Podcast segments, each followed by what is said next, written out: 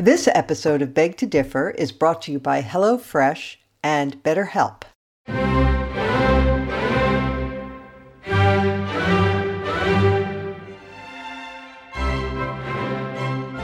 Welcome to Beg to Differ, the Bulwark's weekly roundtable discussion featuring civil conversation across the political spectrum.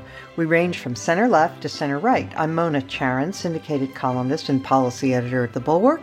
I'm joined by our regulars, Bill Galston of the Brookings Institution and the Wall Street Journal, Damon Linker, who writes the Substack newsletter Notes from the Middle Ground, and Linda Chavez of the Niskanen Center. Our special guest this week is Pulitzer Prize winning columnist for the New York Times, Bret Stephens. Thank you, one and all. I'd like to begin with the war in Israel and Gaza. We are in an unprecedented time, it seems to me, where the kinds of responses to the atrocities that were committed by Hamas against Israel is is a little bit bewildering and deeply disturbing to many people on the left who had considered themselves to be allies with a lot of groups that were suddenly celebrating or at least not condemning what happened and of course now we are several weeks in and the calls for ceasefire are becoming louder and louder with even President Biden, who's been a very stalwart supporter of and defender of Israel in all of this. But Biden is now saying there needs to be a pause.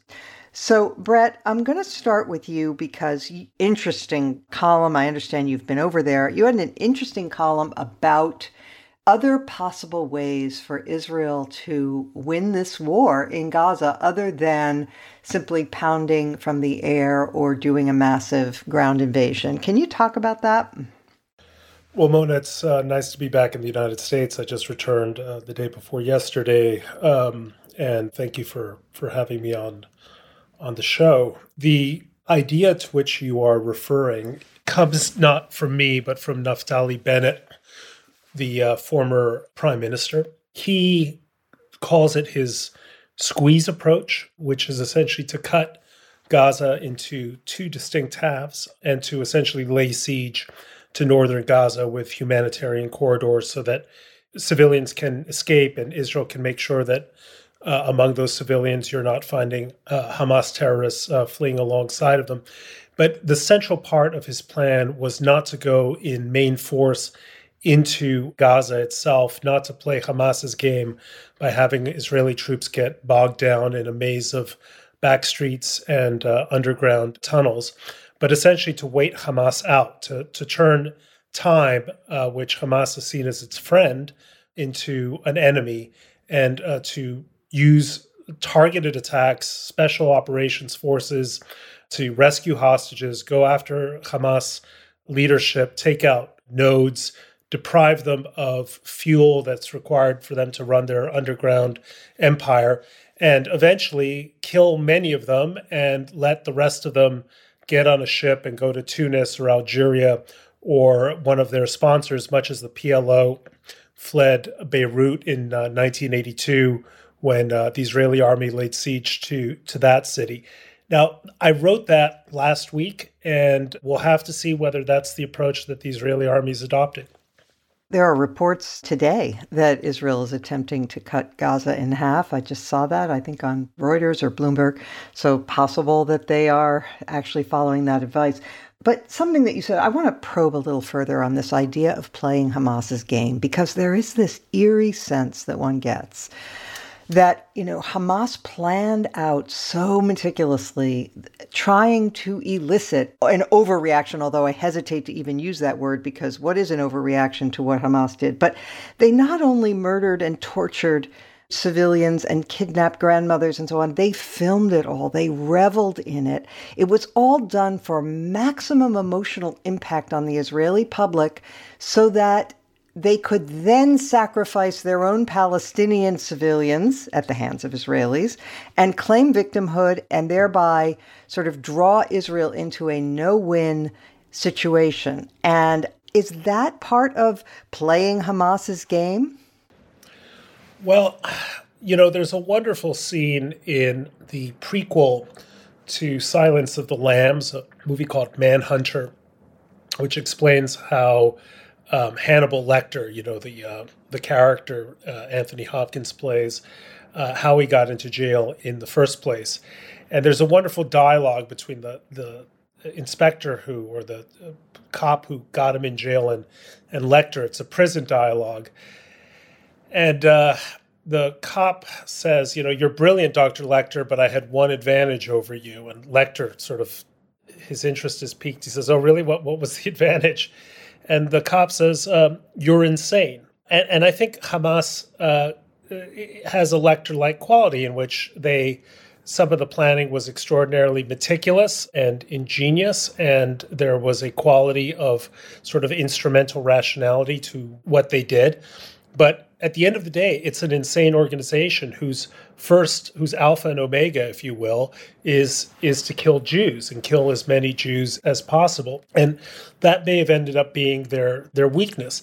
Now, Hamas, I think, believed that even after committing an atrocity on this scale, the Israelis would ultimately let up, relent, succumb to international pressure, uh, bomb a lot of targets, kill a lot of Palestinians, and provide uh, propaganda points for uh, for their side, and then let go. That does not seem to be the way in which Israelis are responding this time, and um, my guess is that Hamas will ultimately find, and I wrote this on October seventh, that its calculation, clever in some sense as it was, and and evil as it was, is not going to play into their hands, that this is going to be the end of Hamas as a political and military force in Gaza and probably the West Bank too. Linda, one of the things that is playing out, I think, according to Hamas's plans, is that you know, the longer this goes on, the more international sympathy tilts away from Israel and toward Hamas or toward the Palestinians, at least, not toward Hamas necessarily, although in some cases on the far left, you do find sympathy for Hamas. So it does seem that Israel, no matter what, even if they are determined, they are on a clock. I don't know how that's going to play out. But one of the questions that is also arising is if Israel is successful in completely demolishing Hamas as a, as a military and political entity in Gaza, what comes next? Uh, what, right. What, who's going to run the place? Right. I mean, you know, we got ISIS out of our success in in battling um, others uh, in Iraq and elsewhere. So who knows what's going to come next? I, I, do have to say, one of the things that's been a bit of a surprise to me, uh, being old enough to have. Uh, you know, lived through the 67 war, the 73 war, and see American reaction. This time, there seems to be a much better organized, more widespread opposition to Israel than I have ever seen before in any of the kinds of conflicts. Um, and although I think it's been very gratifying, the way in which President Biden and indeed the leaders of, of most of, I would say, the civilized world anyway, uh, have come to, to Israel's defense and have talked about their right of being able to defend themselves. And their uh, duty. And their duty, right. The duty to defend themselves. That's an uh, even better uh, formulation. But it isn't going to last forever. And we're already seeing Tony Blinken and the president and others talking, you know, we're not talking about ceasefires, but we are talking about pauses. And of course, those pictures that are coming out of Gaza are horrifying of, of you know, children being carried through the streets who've been uh, killed uh, in, in these bombings. But I think Israel has tried to make it clear. I mean, you know, the so called, you know, refugee camp uh, that uh, has been hit, Jabalia.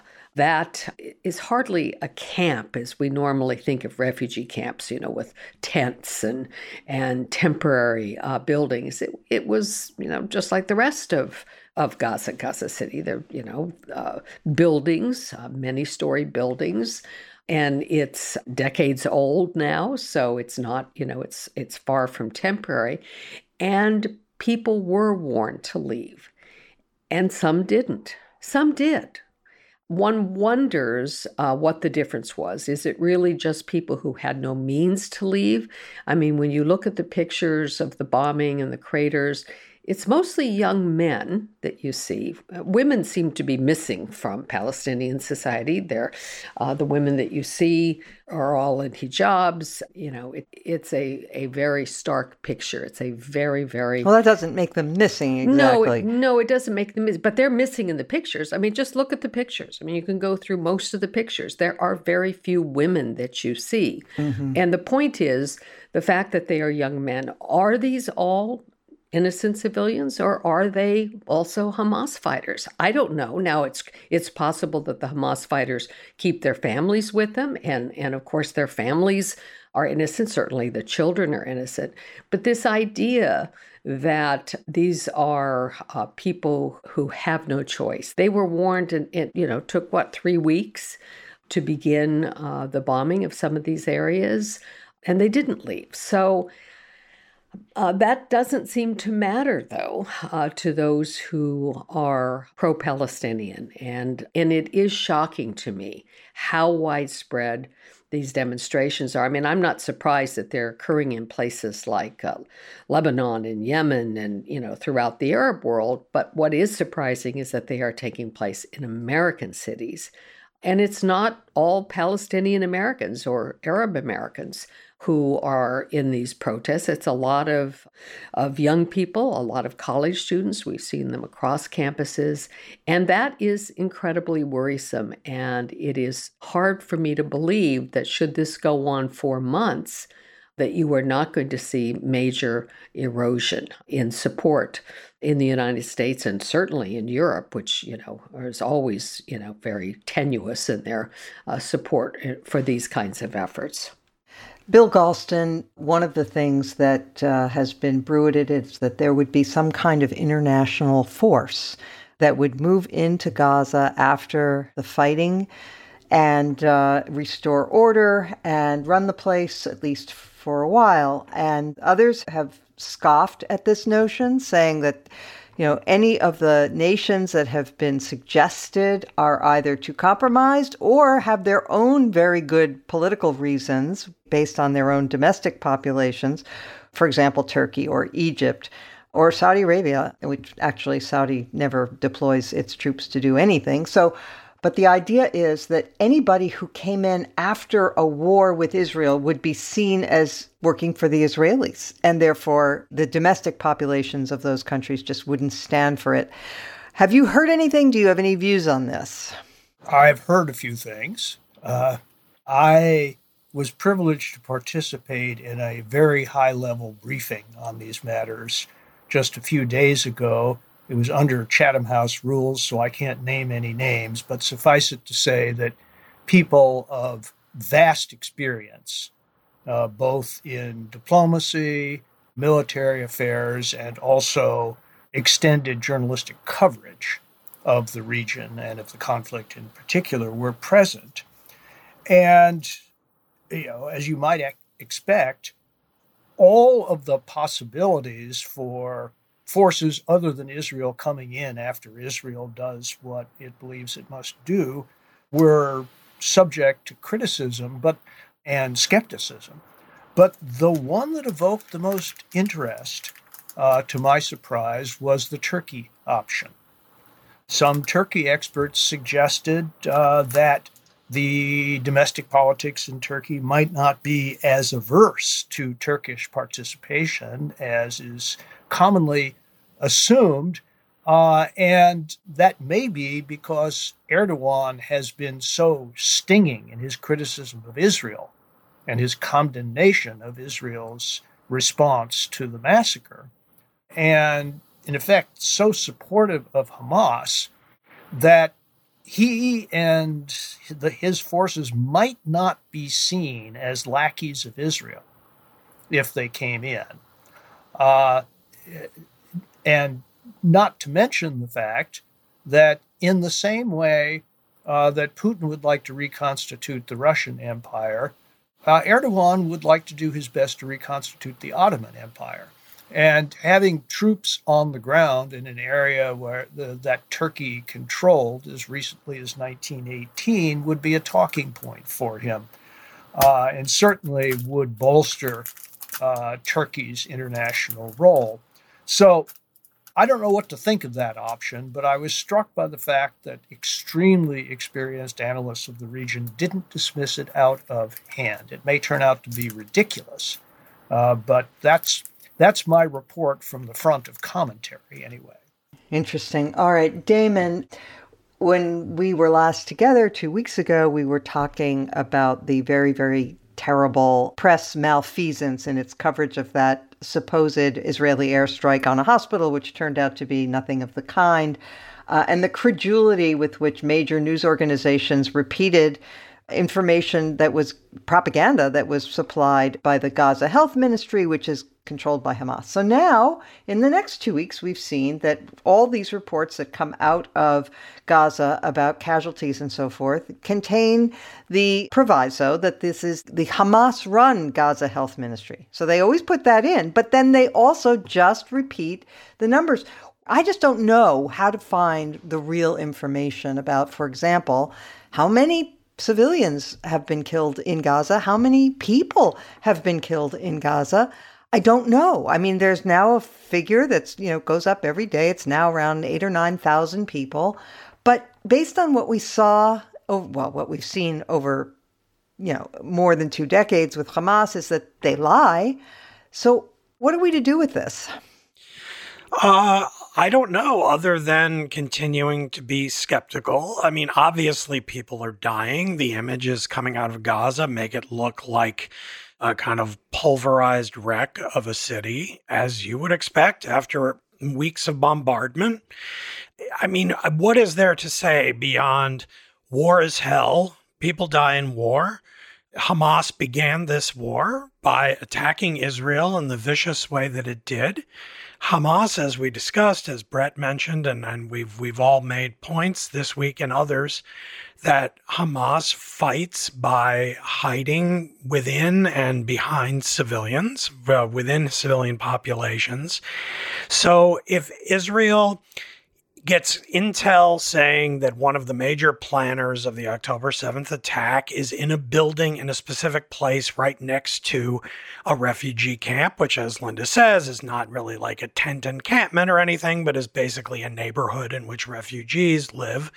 Israel faces th- this choice. Uh, are we going to take out this person who we need to take out as part of our operation to remove Hamas at the risk of killing civilians nearby? Well, what can they do?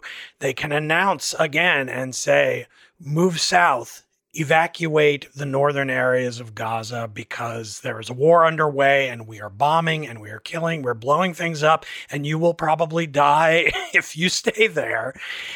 And Israel does this.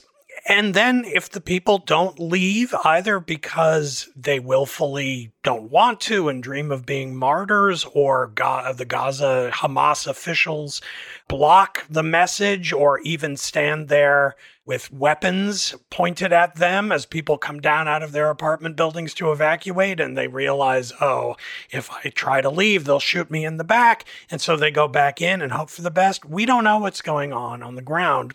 And so I think the most that we can hope for is that Israel abides by the law of laws of in bello conflict, which is the part of just war theory that, that regulates what is considered acceptable uh, civilian casualties.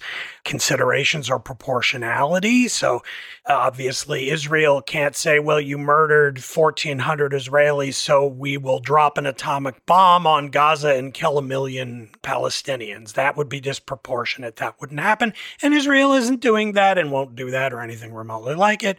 And then they have to engage in discrimination, which means trying to only kill the Hamas leaders and trying to warn as best they can the civilians, and then they have to act. And the result is horrible. War is terrible. It pulls at the heartstrings. It's an offense against humanitarian sensibilities, but it is sometimes necessary. It is sometimes just.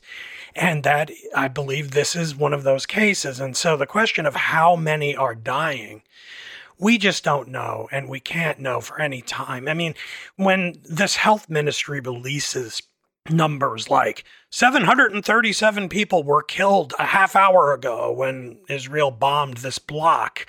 we can know that that's not accurate because the most efficient health ministry and the most advanced uh, democracy in the world could not compile those statistics that quickly. It takes weeks.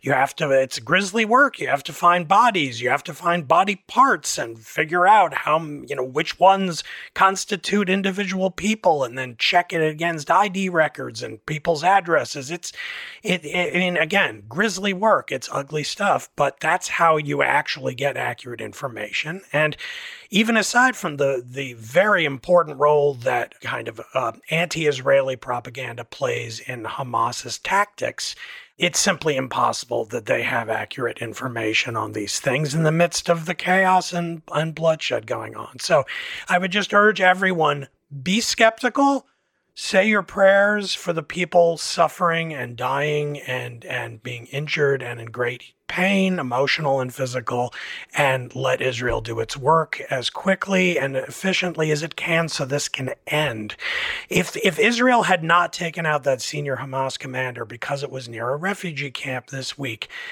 those people would probably, most of them would still be alive today, but the war would go on longer because they would have to get him some other place. And a war that goes on longer in the end is going to end up with a higher death toll. So um, that's, I guess, the way I am forced to look at it. Bret, one word about war being grisly and, and awful, which of course it is, and we all know that. So we've had a series of wars between, uh, small wars between the Israelis and uh, Hamas in Gaza. And there is something incredibly misleading about the way the pictures present it. And I'm not now even addressing the false pictures, the pictures of a line of babies or, or young children uh, in shrouds that was not from Gaza, was from the Syrian civil war that is circulating and various other things. I'm not even talking about the false things. I'm talking about the images of rubble from Israeli airstrikes. I have to tell you that after the first time was it 2014 I think where you know there were all of these images of Gaza in rubble and then like a couple of years later I remember seeing a program about life in Gaza and was stunned to see that life in Gaza was normal. I mean, yeah, there were a few buildings that had been but I mean basically the whole place was still standing and my image of it had been that it was rubble. Can you comment on any of this? Yeah, I mean, uh, I've been to Gaza many times. The common depictions of it uh, are almost uniformly false. There are nice areas of Gaza, for example. It is far from being the most densely crowded urban environment in the world. That's just, I mean, I think Manhattan is more crowded. Certainly, uh, major cities uh, uh, elsewhere are more crowded. I've been to provincial Egyptian towns just a few hundred miles away, Mansoura in uh, the Nile River Delta, which are poor. Um, you know, these pictures give you a sense that a huge, uh, huge parts of of um, Gaza have been devastated. But if you go to the even today the um, website of my newspaper or the Wall Street Journal, you'll see that the images, the moment you kind of zoom out, the destruction, which seems so vast when the when the photographer is up close, is actually a very small section of an otherwise intact neighborhood in Gaza City or Jabalia or some of the other some of the outlying areas. So nothing like this compares to what Winston Churchill did to Hamburg in 1943 or Franklin Roosevelt did to Tokyo and Dresden in 1945 or what Putin did in Grozny and then later in uh, Mariupol in year 2000 and or again, Aleppo more even more recently. Or Aleppo. And and that raises a second question which is why is it why is it that when Israel is taking action to defend itself there is such an instinct among um, much of the mainstream press to pretend that the damage is vastly greater than than in fact uh, it is? And I think I know the answer to that question. All right, we will get to that. But first, let's take a minute and talk about stress. We all deal with it in different ways. If you're like me, the news itself can be very disturbing. Some of us get headaches, others get stomach upset or insomnia. Still, others feel so tired they don't know how they're going to get through the day. Mental stress can make everyday life seem overwhelming. Therapy can help so much. It's not just for people with serious trauma or major illness. We all need a sympathetic, dispassionate listener, someone with experience and perspective who can reassure us that others have the same insecurities, doubts, and fears and have overcome them. Therapy helps us to figure out how our own minds may be holding us back. Ruminating about our worries and conflicts or the many balls we're trying to keep in the air doesn't help. It just contributes to our stress. And self medicating with booze or drugs is a dead end. Therapy can help unwind your worries and let you be a calmer, happier version of yourself. If you're thinking of starting therapy, BetterHelp is a great option. It's incredibly convenient because it's entirely online, flexible, and suited to your schedule. You just fill out a questionnaire to get matched with a licensed therapist and get started. And if that therapist isn't a good fit, you can switch therapists at any time for no additional charge. Make your brain your friend with BetterHelp. Visit betterhelp.com slash beg to differ today to get 10% off your first month. That's betterhelp, H-E-L-P dot com slash beg to differ. All right. Bill Galston, did you want to mention something about how Americans are responding to all of this? Sure do, Mona. While we've been talking, Quinnipiac University issued a really comprehensive survey. And the results I wouldn't characterize as terribly encouraging. One of the headlines is that 84% of the American people are expressing a high level of concern that the United States is going to get dragged into a Middle East war. And certainly the deployment of two aircraft carriers to the region has, I would suspect, accentuated those fears. Uh, how do Americans feel about Israel's response so far? Well, uh, you know, 50% are approve of Israel's response, which is not a very high figure in my opinion. 35% disapprove, the rest are unsure. Among Democrats, the level of approval is 33% of disapproval, 49%. Mm. Among 18 to 29 year olds, the level of approval is 32% and of disapproval, 52%. And finally, what about the proposal to send aid to Israel? There again, uh, the American people are in favor, but only narrowly so. 51% say okay, 41% disapprove. That's about where Democrats are, 49 43. But what's so conspicuous here is that young Americans are in a hell no, don't send it mode. Uh, only 29% of them think we should send aid, 65% say we shouldn't. And while 59% of white Americans say that we should send aid, only 40% of African Americans and 38% of Hispanics.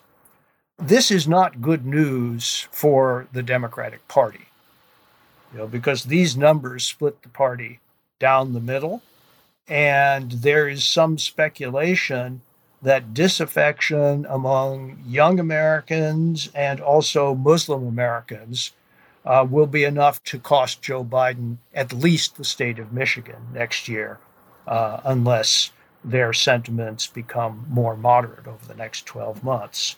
So that's the report from the polling front. Right, right. Okay, let's turn to the uh, new Speaker of the House because this is someone who, until quite recently, was opposed to aid to Ukraine, which is another aspect of America's world role that is very much in doubt at the moment, and certainly with the election looming completely in doubt. Bill, you were saying Democrats are divided, the Republicans are torn down the middle on whether we should be aiding Ukraine, with I think the wind at the back of those who oppose it. And so we have a new speaker who uh, is an interesting choice, and he is not opposed to aid for Israel. And yet, his proposal is that yes, we should give Israel aid, but it should be counterbalanced by cutting spending on the IRS. And his view is that uh, this will help to pay for the aid to Israel. Damon, the uh, Congressional Budget Office, said on Wednesday that cutting 14.3 billion from the IRS, according to the Biden administration, this money was going to go toward catching tax cheats in the upper brackets, millionaires and billionaires mostly. So the CBO says cutting 14.3 billion from the IRS would increase the deficit by almost 12.5 billion over the next 10 years. So at least according to the CBO, this so called pay for, this offset, would actually make the whole thing more expensive. Yeah, I have to say, I have no sympathy at all for the Republican, very deep emotionally felt attachment to the woes of millionaires and billionaires who want to cheat on their taxes. Um, Damon, wait, not... can I interrupt you for one quick second and just say sure. what is wrong with Democrats? when I was younger, Democrats were so great at saying Republicans only care about the rich. And you never hear that now, but here they are giving you a, a, on a silver platter an argument to use against them, and Democrats are not picking it up.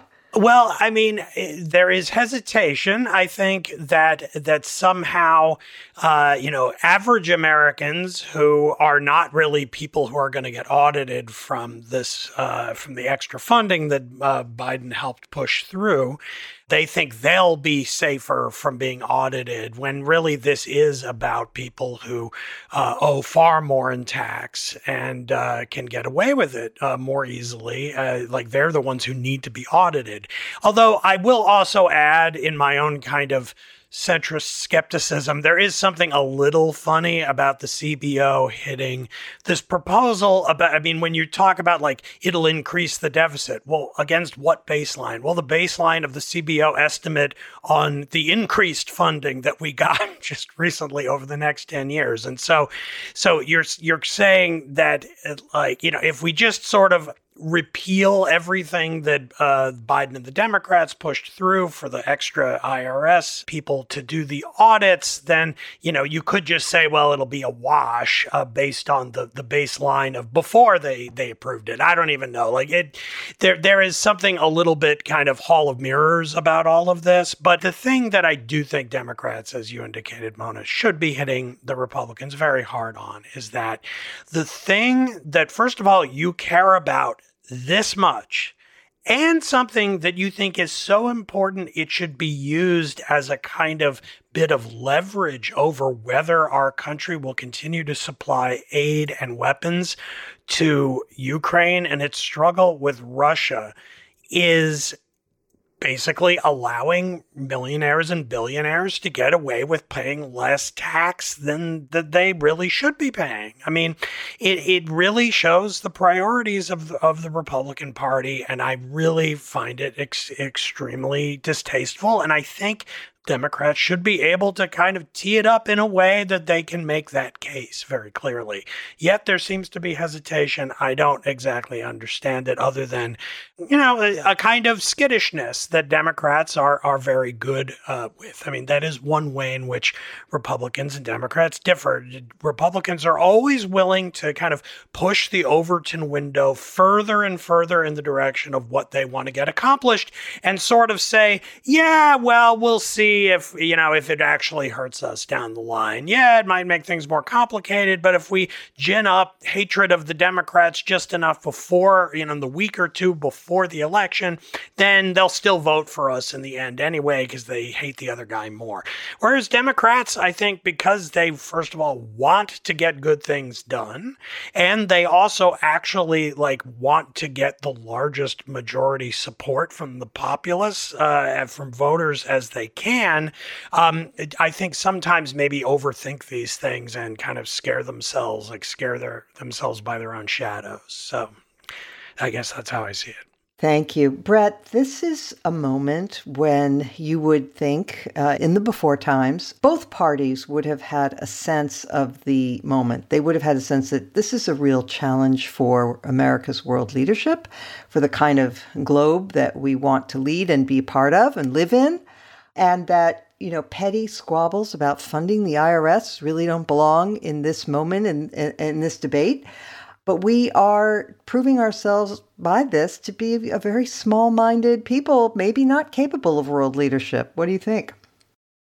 You know, uh, this was a concern of mine a decade ago when I wrote a book called America in Retreat, uh, and it was subtitled The New Isolationism and the Coming Global Disorder. At the time, most of my focus was really on a kind of a democratic provincialism and, and quasi isolationism, which I saw in some of the Come Home America themes, not just of McGovern, but of Obama's second term in office. But the Republicans have gotten on the, on that bandwagon with with a vengeance, and what uh, Speaker Johnson did, I think, is is yet another illustration of it. The inability of Republicans now to understand just what a catastrophe it would be for America, our allies, and our interests uh, for Russia to prevail in Ukraine. Uh, just just kind of staggers belief. It's extraordinary that this wing of the Republican Party is now ascendant, and at the same time, not entirely uh, surprising because there was always that streak of kind of isolationism at the root of a lot of Republican thinking. The idea that foreign and domestic policy are a zero sum game in which if you invest in one, you detract from from the other.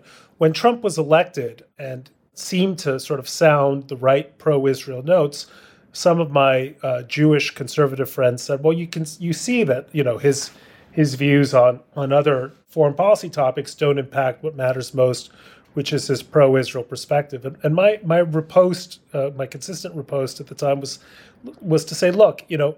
If you're going to be a kind of neo isolationist or quasi isolationist when it comes to uh, NATO or when it comes to East Asia, ultimately it's going to come around to Israel as well because the principle is the same and there's not always going to be an Israel carve out. And I think that what we're seeing here in this absurd effort to trade the IRS funding question for aid uh, to Israel is how the Republican Party is really moving powerfully in that direction. You hear it also in some of the rhetoric of people like uh, Vivek Ramaswamy, who I think in a way is a mouthpiece for uh, Trump. It's coming out in much of what Tucker Carlson's saying it's it's there. So we're back to the 1930s. We're back to not just the America First of Donald Trump, but the America First of uh, the Father Coughlin's of the world on the eve of of uh, December 7th, 1941. Linda, in addition to all that, this new Speaker of the House, who looks like, well, what would you say, like the principal of a local high school, you know, kind of horn rimmed glasses, whatever, very mild looking fellow. So, first of all, Tom Emmer was voted down because his cardinal sin was that he voted to certify Joe Biden's victory in 2020, which is now in the Trumpified MAGA party that is a, a, death sentence. So he was he was eliminated, and now they've got this Johnson guy who is a bit weird, Linda. Mm-hmm. I mean, he not only did he not certify the 2020 election, but he's a lawyer and he drafted this uh, brief that argued that the entire election was unconstitutional and should be thrown out because some states changed their voting rules to accommodate the COVID 19 virus. I mean, uh, restrictions, which is, you know, so preposterous, but that was very influential in getting a lot of even dumber Republicans to uh, to support uh, not certifying the election. But by the way, he was only trying to decertify in states that Biden won. That Biden won, yes, I know. It's funny about that. The Republican states that changed their rules, that, that was fine. That was fine, exactly. And um, in addition, he repeated some of the really mm, stupider and crazier things like the Hugo Chavez conspiracy theory right. about Dominion voting systems and so on and so forth. So, and he may also believe that the Earth is only 6,000 years old. I don't know. I mean, maybe that's not relevant. Bret just said we're back to the 1930s. We may actually be back to the 1920s with the Scopes monkey trial. right. Now, it, you know, it's really amazing to me what has happened to the Republican Party. It really has become the stupid party. Yep. And, you know, there was a time when uh, Republicans uh, were sort of laughed at for, you know, for their views and, and, you know, and then all of a sudden you you had intellectuals, Republican intellectuals coming to the fore, and and during the Reagan era, I think there became a certain respectability. But now we see that kind of reversion. Daniel Patrick Moynihan said that the Republicans were suddenly the party of ideas. Right, that's exactly right. So, you know, we've seen that shift, and we're certainly seeing uh, it with Mike Johnson. I mean, he also has some very objectionable views on uh, homosexuals. You know, he believes in in being able to convert, I guess, particularly gay men. Um, you know, his his wife has been, I think, quite involved in some of that, and so-called conversion therapy. Conversion therapy, right? Yes. Uh, then you know he's got some very objectionable views on immigration. It, yeah, he believes in the Great Replacement theory, etc. So you know he's not a good guy guy, but it's not just in the house. It's it's not just the sort of house crazy, the little crazy caucus they've got going there. It's also in the Senate. I mean, look at Tommy Tuberville and what he's doing. We are involved, our allies are involved in wars and they need our help. And we have our own military officers who can't get their promotions. I mean, you just had the disgraceful, you know, example of the the Marine commandant who ended up in the hospital. I had cardiac arrest, apparent cardiac. And that was because he was doing, he, you know, he complained about having to do two jobs at once because Tuberville has put uh, this hold. So you're seeing it in both sides of, of Congress, both in the Senate and the House. The difference, of course, is in the Senate, without noting, you know, Tuberville, who, by the way, the Senate is now considering uh, trying to figure out a way to get around what, what Tuberville is doing. Uh, and even the Republicans, there was a, a long, hours long uh, tirade against Tuberville on the part of people like Joni Ernst and, uh, and other senators. Lindsey Graham. Mm-hmm. And Senator uh, Dan Sullivan, who is a colonel in uh, the Marine Reserves, and others who you know, who object to what he's doing, they're they're they're not serious. They're not these are not people who are fit to govern. And it's it's truly frightening uh, because we you know we are coming up on an election, and I don't always believe the polls, but if the election were held today and the two people running were Joe Biden and Donald Trump, Trump might very well win. And it is worrisome. It's almost as if, you know, we as a country are no longer capable of electing people who are serious and uh, will govern. And it's a very, very dangerous period that we're living through right now, particularly with the wars going on. And by the way, that it isn't just our helping our allies, we are being attacked. Our forces are being attacked um, as well. And, you know, there is a reason why we've moved these striker groups into the Mediterranean and into the region around the Middle East because, you know, we we may end up having to protect ourselves, not just help our allies protect themselves. Damon, you wanted to get in on this. Yeah, uh, just to make the observation that it seems clearer to me than ever, especially since October 7th, that and the reactions of everybody to it, that we basically have three blocks in our in our system right now. And the reason why it feels so unstable is that we only have two parties. And and you know, dividing uh, two by three is a little awkward when it comes to math. And so what we have is a far left that is, you know, marinating in anti Semitism, uh, anti Americanism, all the, the stuff that we've seen from the far left since uh, at least uh, the late 60s uh, has kind of metastasized to some extent, although it's limited within the, the electorate as a whole in this country, thank goodness so it's more easily isolatable. And then on the right, we have kind of Trumpist isolationism. And then in the middle, we have kind of liberal centrism of the center left and center right. And at the moment, that lives in the Democratic Party. And I know this can be a little disorienting, but the fact is that Joe Biden is the kind of instantiation of this liberal centrism now, which means that the Democratic Party is its home now. And what we have to hope and work for over the next year is that, and what's going on in Israel and the reaction of the far left to it can advance this, is that that far left essentially gets lopped off of the Democratic Party. We want those people, in effect, to probably stay home to some extent and be replaced by decent minded Republicans on the center right who held their nose and voted for Trump out of inertia and out of other considerations, uh, maybe because they believed passionately in abortion uh, being restricted and so wanted to see those judges be appointed, whatever the case. We have to hope that an equal number of those people come on in to the Democratic Party and prop up, buttress, strengthen that liberal center, and then win that way. That is really, I think, the agenda that, that we face right now.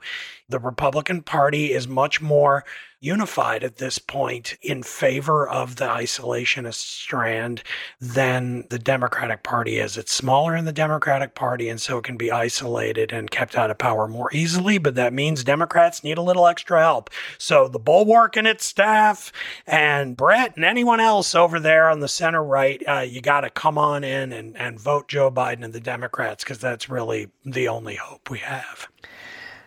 Uh, well, I, I do agree, but it's also it's a fact of life that it is harder to mobilize people um, you know, who are moderate in their outlook and tend to be uh, sort of equable and and not so passionate about politics. It's hard, you know, to to gin them up to to show up. But we'll see. I mean, in 2022, arguably, there was a vote for political sanity where the election deniers were defeated um, in case after case, and especially in the all important Secretary of State races in a number of key states, they were rejected. The crazier nominees of the Republican Party were rejected, people like Doug Mastriano in, in Pennsylvania and so forth. It would be crazy not to be terribly worried because the polls on Biden are so bad. I mean, people just don't want to vote for an 82 year old guy. And so he cannot catch a break in the polling. And I, I agree, he's our best hope, but wow, it's very, very worrying. I haven't gotten in on this. Oh, segment. sorry, Bill. Yeah, go ahead. I'll keep it brief. Uh, this will be a segue to Bret. You know, I just want to say that all of the evidence that I can muster suggests that you know, the America First isolationist, quote unquote, faction of the Republican Party is not a splinter group, it is the majority. It has taken over the party. And if you don't believe me, take a look at the poll from today that I've been citing on the issue of aid to Ukraine. The tally among Republicans is 33% in favor, 63% opposed. 33, 63. So while I was listening to the proceedings with one ear, I just did a check through polls that have been released in the past few weeks on that question. They all put Republican support for additional aid to Ukraine in the mid 30s. That is the reality. And I don't know what we're going to do about this as a country. But the fact of the matter is that we have one political party that simply does not believe in America's role in the world as it has been defined since the late 1940s. This is a really big deal. And I think we're going to need to come to grips with it politically. Uh, and sometime in the next year, this is going to have to be argued out.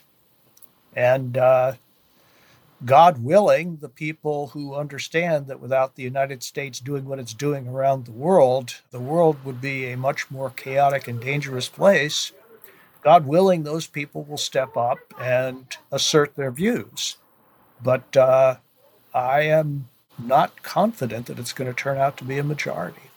Thank you. Well, it's autumn, and autumn is a time of year that we begin to think about food. Well, I do anyway. Thanksgiving is my favorite holiday. And of course, there are so many great things to cook in the autumn. And I am so excited that we're going to be partnering with HelloFresh because they take so much of the drudgery out of cooking for yourself and your family. They allow you to skip trips to the grocery store, which is so time consuming, and they make everything fun, affordable, and so easy. So, what's so great about HelloFresh? Well, with so many in season ingredients, you will taste all the freshness of fall in every bite of HelloFresh's chef crafted recipes. The produce travels from the farm to your door for peak ripeness that you can taste. So that's another reason that it's great because it doesn't spend time in the grocery store getting stale or getting less fresh than you would want.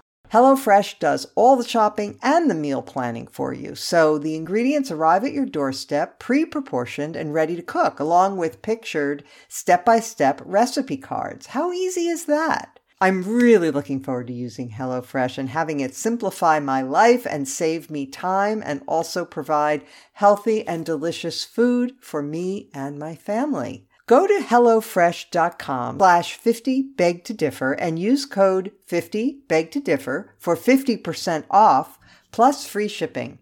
That's HelloFresh.com slash 50 beg to differ and use the code 50 beg to differ for 50% off plus free shipping. Bret, on February 24th, 2022, a lot of people said that Putin had just made the worst mistake of his dictatorship by invading Ukraine. And Putin apparently had a different view and thought, I can wait them out. Time's on my side. They will lose uh, the appetite to help Ukraine, and I will not lose my appetite to swallow it. See, is he's turning out to be possibly correct. Well, too soon to tell. I'm not prepared to write off either the Ukrainians or Western support for Ukraine. There is still a broad majority in Congress that wants to help Ukraine. Uh, the Democrats, because they're following the leadership of Joe Biden, who uh, I should add to Damon's point, I will, um, you know, drop some acid and vote for him come next November because because weird weird things keep happening in my uh, voting life. And there are still Republicans who understand what the stakes are. What what is worrisome to me is those Republicans uh, skew older they, to Bill's point, no longer represent the mainstream of the Republican Party. They're a kind of an endangered species, and you have a party that has become not just nativist, but childish. Uh, and that's, uh, I think, one of the great tragedies of American politics today. I've always said that even if you're a liberal, you should hope that your conservative opposition is a serious opposition, morally and politically speaking. There is always going to be a conservative party in any political system, but there's a question as to whether it'll be serious or unserious. And the tragedy of American politics is we no longer have serious conservatism, in part because of Trump, but in part also because of so many Republicans who sold their principles and sold their souls for a taste of power uh, under Trump. And so here, here we are uh, holding on by our fingernails thanks to an 80 year old president who still believes in America's indispensable role in the world. Yes, may he live to be 120, as we say in the Jewish tradition. All right, with that, let us turn to the highlight or lowlight of the week. And Bill Galston, let's start with you. Oh, regrettably, this one for me is a no brainer lowlight. I had a great time in my four years as an undergraduate uh, at Cornell University in the 1960s, but I was brought up short by the following. A fellow by the name of Daron Borders is, or should I say, was, or maybe again, the DEI director at Cornell. And here's what he had to say after the Hamas massacre. And I quote Remember, against all odds, Palestinians are fighting for life, dignity, and freedom, alongside others doing the same, against settler colonialism, imperialism, capitalism, and white supremacy, of which the United States is the model. And I close quote. He has been put on leave. Stay tuned. Right. Damon Linker. Well, uh, connected up with my my last intervention about uh, a kind of moderate centrist liberalism that's now uh, alive and uh, at least somewhat flourishing in the Democratic Party, and certainly more than the Republican. I'd like to give a plug to a, a book that uh, came out a few weeks ago by a friend and scholar I admire quite a lot named Aurelian Craiutu. Uh, his last name is spelled C R A I U T U. The book is titled Why Not Moderation Letters to Young Radicals. This is a, a, book from Cambridge University Press. It's uh, slim, uh, not too demanding, and it is a really good read for anyone who really wants to, to think through how to negotiate this kind of middle position between radicals on the right and left. As the title or subtitle indicates, this is kind of a, a classic uh, structure for a book where he's engaging not with one interlocutor who he disagrees with, but with two one, a young leftist, and the other, uh, a young a devotee of right wing populism, and allows, allows each of these figures to kind of make their case for why their approach to politics is the best one. And then Craiutu, the author, uh, responds in the defense of moderation, uh, prudence, and other kind of classical virtues that can help uh, keep us sane and on on a path toward reasonable politics. So, again, uh, highly recommend the book. I think it can really help uh, our listeners to, um, you know, remind themselves how and why they ended up listening to this podcast and like it so very much. Thank you for that. To me, that book sounds sexy. I love it. All right. That's why we're here, everyone. Yes. All right. Linda Chavez. yes, those are the kinds of things that we take to bed with us every night. exactly. so, um, my low light uh, of the week uh, has to do with one of my least favorite senators. He's actually the man uh, whose actions drove me out of the Republican Party even before January 6th, and that's Josh Hawley. Josh Hawley was at a hearing this week in which he was uh, grilling Alejandro Mayorkas, who's the head of DHS.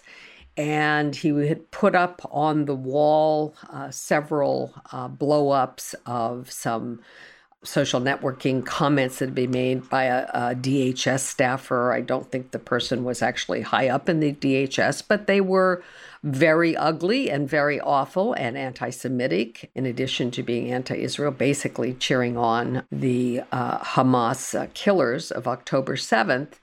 And so Hawley decided to ask Mayorkas about it. Well, Mayorkas, you know, is he apparently the uh, woman who penned these uh, social commentaries was uh, put on leave, on administrative leave. But this is a personnel item, and Mayorkas rightly said, as head of the agency, I can't comment further. I can simply say she's been put on leave. And Hawley wouldn't let it go with that. And he basically called Mayorkas uh, despicable. He suggested that maybe um, he was sympathetic to these anti Semitic views.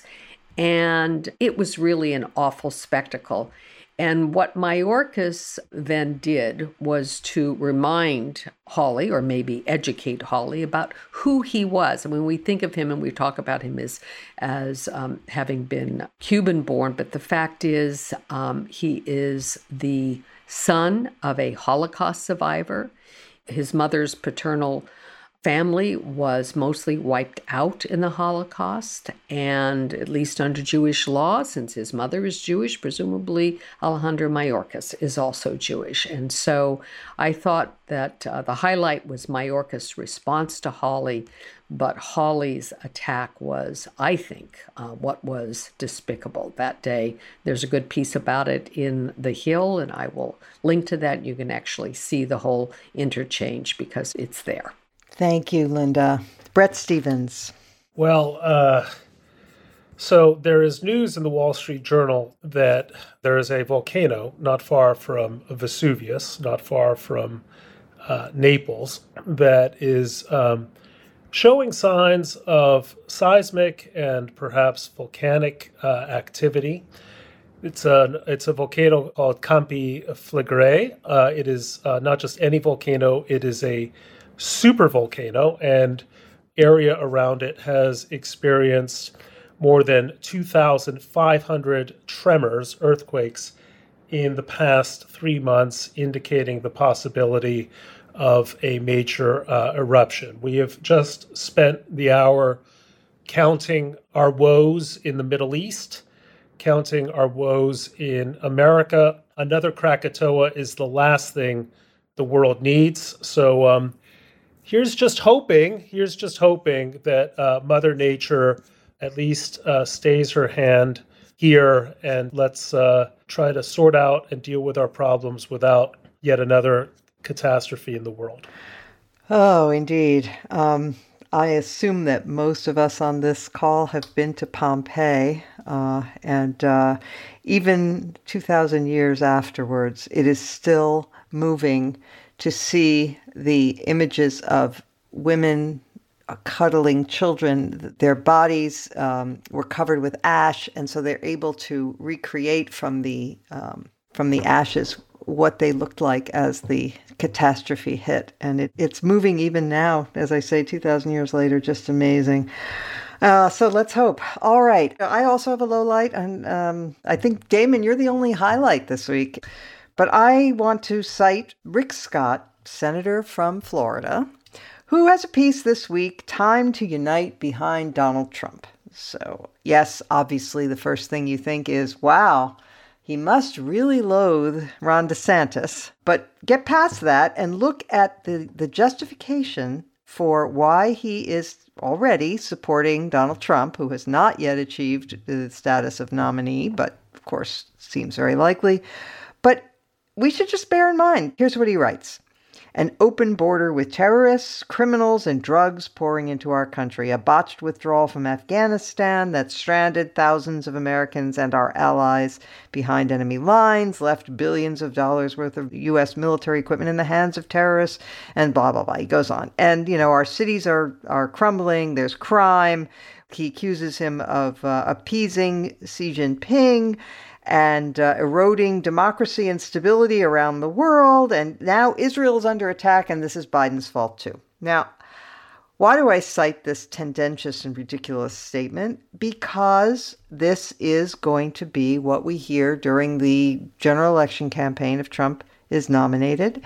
And Democrats better be ready with responses and try to shore up the areas of weakness. I mean, immigration is clearly a weakness, uh, crime is a weakness. Uh, I don't know that there's much they can do about wages, though it sure would be nice if wages were to rise between now and November of 2024. But um, this is the kind of thing we're going to be hearing that none of the troubles that are currently besetting the world would have happened if Trump had been president. And uh, so just hope we're ready for that line of argument. And with that, I want to thank our guest, Bret Stephens, and of course, our regular panel, as well as our producer, Jim Swift, and our sound engineer, Jonathan Siri.